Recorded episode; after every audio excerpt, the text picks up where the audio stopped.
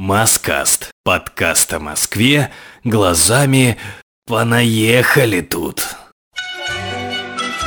Московское метро считается не только самым ценным и красивым архитектурным ансамблем Москвы, но и самым удобным транспортом все в той же столице. Я говорю без преувеличений. Самое большое достоинство московского метро – это скорость. Тут нет пробок, тут нет существенных задержек поездов, и метро словно паутина разрастается по городу, опоясывая его все новыми и новыми кольцами. Когда я приехал в Москву в первый раз, раз линий было около 170. Спустя каких-то 15 лет к ним добавились еще около 60 станций плюс МЦК, о нем поговорю в будущем, и так называемый московский диаметр. Это электрички, которые едут из Подмосковья через всю столицу. Клянусь, я не знаю, что внутри, но как узнаю, сообщу. В общем, метро Москвы к этому моменту повсеместно, и у него есть свои плюсы, свои минусы и подводные камни. Итак, что надо знать, когда хочешь добраться, ну, например, со стадиона Лужники к себе домой в Алтуфьево или на электричку у метро Выхина? Первое и самое главное – проезд по карте «тройка» будет дешевле. Если у вас, конечно, есть социальная карта или иная другая привилегия, ну, например, вы пенсионеры, получаете московскую пенсию, а также имеете право на бесплатные покатушки в метро и посещение зоопарка тоже бесплатно. В общем, вам повезло. В остальных случаях за проезд придется вывалить от 50 до 60 рублей. По карте тройка будет дешевле. Ну, э, где-то рубля 43, 44, 45. Цены приблизительные. Я знаю их стоимость на глаз. Просто я кладу на свою карту тройка 200 или 300 рублей и когда заканчивается, соответственно, пополняю. Сама карта стоит полтинник, и если в Москве вы планируете задержаться надолго, да хотя бы на недельку и передвигаться исключительно на метро, то покупайте ее и пользуйтесь. Кстати, она не покупается. Этот полтинник вы просто отдаете в кассу метрополитена в залог. Ну, если хотите, то можете его обратно обменять и вернуть, и купить на них три ролтона и одну городскую булочку. Итак, вы в метро, спустились по длиннющему эскалатору и идете по перрону. Длинные эскалаторы не везде, а там только где находятся так называемые станции глубокого заложения. На вскидку могу назвать несколько из них. Это ВДНХ, Авиамоторная и Савеловская. Вот на Сходнинской, к примеру, поверхность находится очень близко. Особая привычка посетителей метро, центральных так называемых туристических станций – они недалеко от Парка Победы, самого Кремля и Красной площади, ВДНХ, расположиться как король посередине эскалатора и ехать в общем потоке, наслаждаясь видами. Это нормально. Просто чтобы не мешать другим людям, займите правую сторону эскалатора. По левой будут спускаться, ну или подниматься те, кто торопится в данный момент больше вас. И таких, поверьте, немало очень немало. В утренний и вечерний час пик с вами никто не будет церемониться, просто толкнут и пойдут дальше. Не надувайте свои губки. Ругаться и утешать вас некогда даже сотрудникам метрополитена. Любимая поговорка всего московского молодняка – метро не место для прогулок черепах. Студенты такие же занятые люди, как и работяги. С утра все это перемешивается и все это движется – одним организованным потоком к своим пересадочным пунктам и выходам на поверхность. Детям в колясках, медленному прогулочному шагу, походке в развалочку и каким-то задушевным беседам медленным шагом тут не место. Вот вообще. Это самое главное. Московское метро – средство быстрого передвижения. В час пик лучше не выбиваться из графика его пути и берегите свои карманы. Я как-то ради эксперимента положил на Выхина 100 рублей в карман спортивных штанов и к концу пути, когда выходил уже на Кропоткинской, 100 рублей уже не было. Может, потерял, а вообще я не знаю. Кстати, о Выхина. Фиолетовая ветка – это ад, филиал ада, она самая загруженная. Девушки, тут не место каблукам, пальто и вечерним платьям. По ней, и не только в час пик, едет весь юго-восток московского мегаполиса. Просто представьте, все города, которые находятся в юго-восточной и восточной части Москвы и Московской области, очень часто перебираются из пункта А в пункт Б по фиолетовой ветке. Она самая загруженная, она самая густонаселенная, она самая многолюдная. Почему? Да потому что тут дешевые квартиры. Ну, не в самом метро, конечно. Юго-Восток это самый дешевый район, но о ценах и о жилье вообще поговорим позже, в следующих подкастах.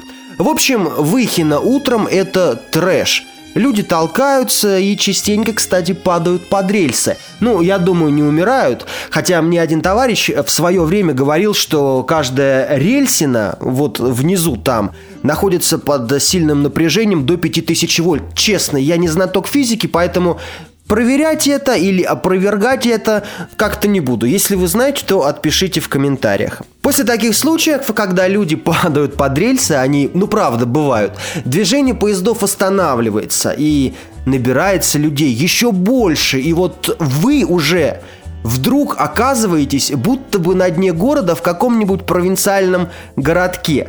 Курске или Орле. И причем Такое ощущение, как будто бы все эти поезда – это главная сцена, и вы недалеко от них и идете, идете, идете в густонаселенной толпе. В общем, ощущения такие же. Естественно, так не всегда. Метро – это большая романтика. Когда все люди уехали на работу, то днем оно становится местом свиданий. Как правило, мальчик ждет девочку в центре зала с шоколадкой и хорошим настроением. И вот тут я вспоминаю историю двух геев. Итак, в свое время я выходил на станции Римская или на станции Крестьянская застава, шел к пересадке на другую линию, на другую ветку метрополитена. И в центре зала я наблюдал следующую картину.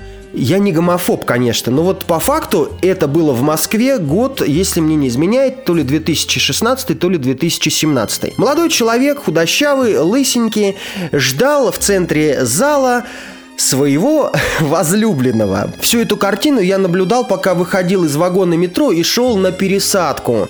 Молодой человек подошел к другому молодому человеку, ну, одинакового где-то телосложения, подарил ему букет замечательных цветов. Ну, я не знаю, клянусь, сколько было цветов, но немало, немало. И они слились в страстном поцелуе. Москва, центральные станции, метро. Я, как и все остальные люди, мы, честное слово, мы свернули головы. Ну, Такие картины не часто, естественно, можно встретить. Вообще можно сказать, что это большая редкость, потому что, ну, в целом Москва это такой, хоть и модный город, хоть и модный мегаполис, но достаточно консервативных и патриархальных взглядов. Ну, кто-то из прохожих делал вот так вот, ай-яй-яй. Кто-то начал там прямо вслух, эй, пи***. Кто-то просто прошел молча. Я тоже посмотрел, увидел, немножко охерел и пошел дальше по своим делам. В общем, как-то так. Свидания в Москве бывают и не только между мальчиками и девочками. Самая красивая станция на мой взгляд, это Маяковская. Уж очень она атмосферная. Там можно и пофоткаться, и спокойно погулять. Она не загруженная. На Маяковке вообще нет ни заводов, ни фабрик. Если мне не изменяет память, там гостиница «Пекин», театр сатиры и концертный зал Чайковского. Не в самом метро, а, естественно, когда выходишь в город. Маяковку очень любит молодежь. Да и вообще тут прикольно. Что надо знать и запомнить еще? Метро закрывается в час ночи, вернее, в час ночи с конечных станций стартуют последние поезда. С Алтуфьева, с бульвара Дмитрия Донского, в общем, все те станции, которые располагаются в конце вот этих веточек длинных, они едут, едут, едут, едут, и больше уже никогда до утра не поедут. Переходы иной раз закрываются, естественно, и раньше, и открывается все это дело в половину шестого. Я как-то если честно, пробовал переночевать в метро, но у меня не получилось. Меня, как и вас, если вдруг у вас э, такая идея возникнет, выгонят. Подраться тут тоже не получится, камера наблюдения все зафиксирует. В 2008 меня сильно побили в метро два гражданина Кавказа. Обидчиков милиция не нашла, но мучила меня очень долго. В Боткинскую больницу, куда меня транспортировали, мне наложили несколько швов и отправили домой. Врач был перуанцем и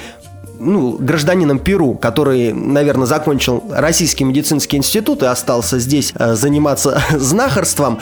В общем, на мое упал, подскользнулся, повредился, он э, никак не отреагировал, не поверил и вызвал милицию, ну а милиция уже потом меня начала мучить, я уже долго ездил по-моему, у станции метро «Аэропорт» был линейный отдел, если он правильно так называется. Ну, в общем, как-то так. Соблюдайте режим, не курите в метро. У меня мой один хороший товарищ, хороший знакомый, когда первый раз приехал ко мне в Москву, спустился в метро, закурил, и я ему сказал, слушай, ну, тут не курят, и как бы это нормально. Терпите, терпите, дамы и господа, это же, в конце концов, Курить вредно. В метро легко можно познакомиться, и это круто. Я человек женатый, поэтому о всех прикольчиках с этим связанных поведаю только с разрешения супруги и в следующих подкастах. А вообще, если едешь не на работу и не с работы, то в метро можно встретить много интересного. И не только сам внешний вид станций и их оформление. Каждый год, например, пускают очень красивые составы. Некоторые разрисованы и стилизованы под русскую живопись и, соответственно, внутри оформлены в таком же стиле. Ну, а некоторые ко Дню Победы. Они оформлены фотками о боях Великой Отечественной войны и их героях.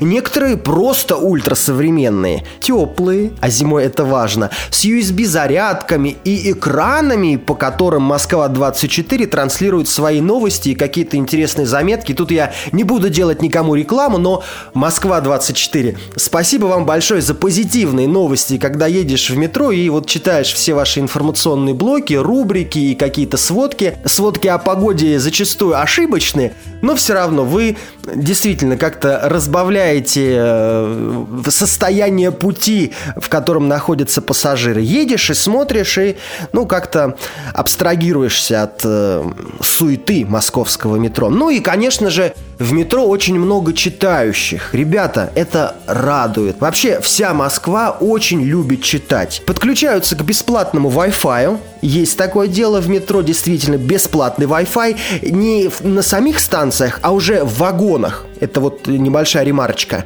А, проходишь нехитрую регистрацию, подключаешься к Wi-Fi и читаешь книги, ну или паблики в соцсетях, или еще что-нибудь. Это типичная картина в метро, когда люди ну, не побоюсь этого слова, уткнулись в свои нанофоны и своими наноэлектронными книжками читают какую-то интересную информацию, предоставленную на экранах Nano Apple и Nano Xiaomi. Ладно. В общем, в завершение этого подкаста я хочу пару слов об истории сказать.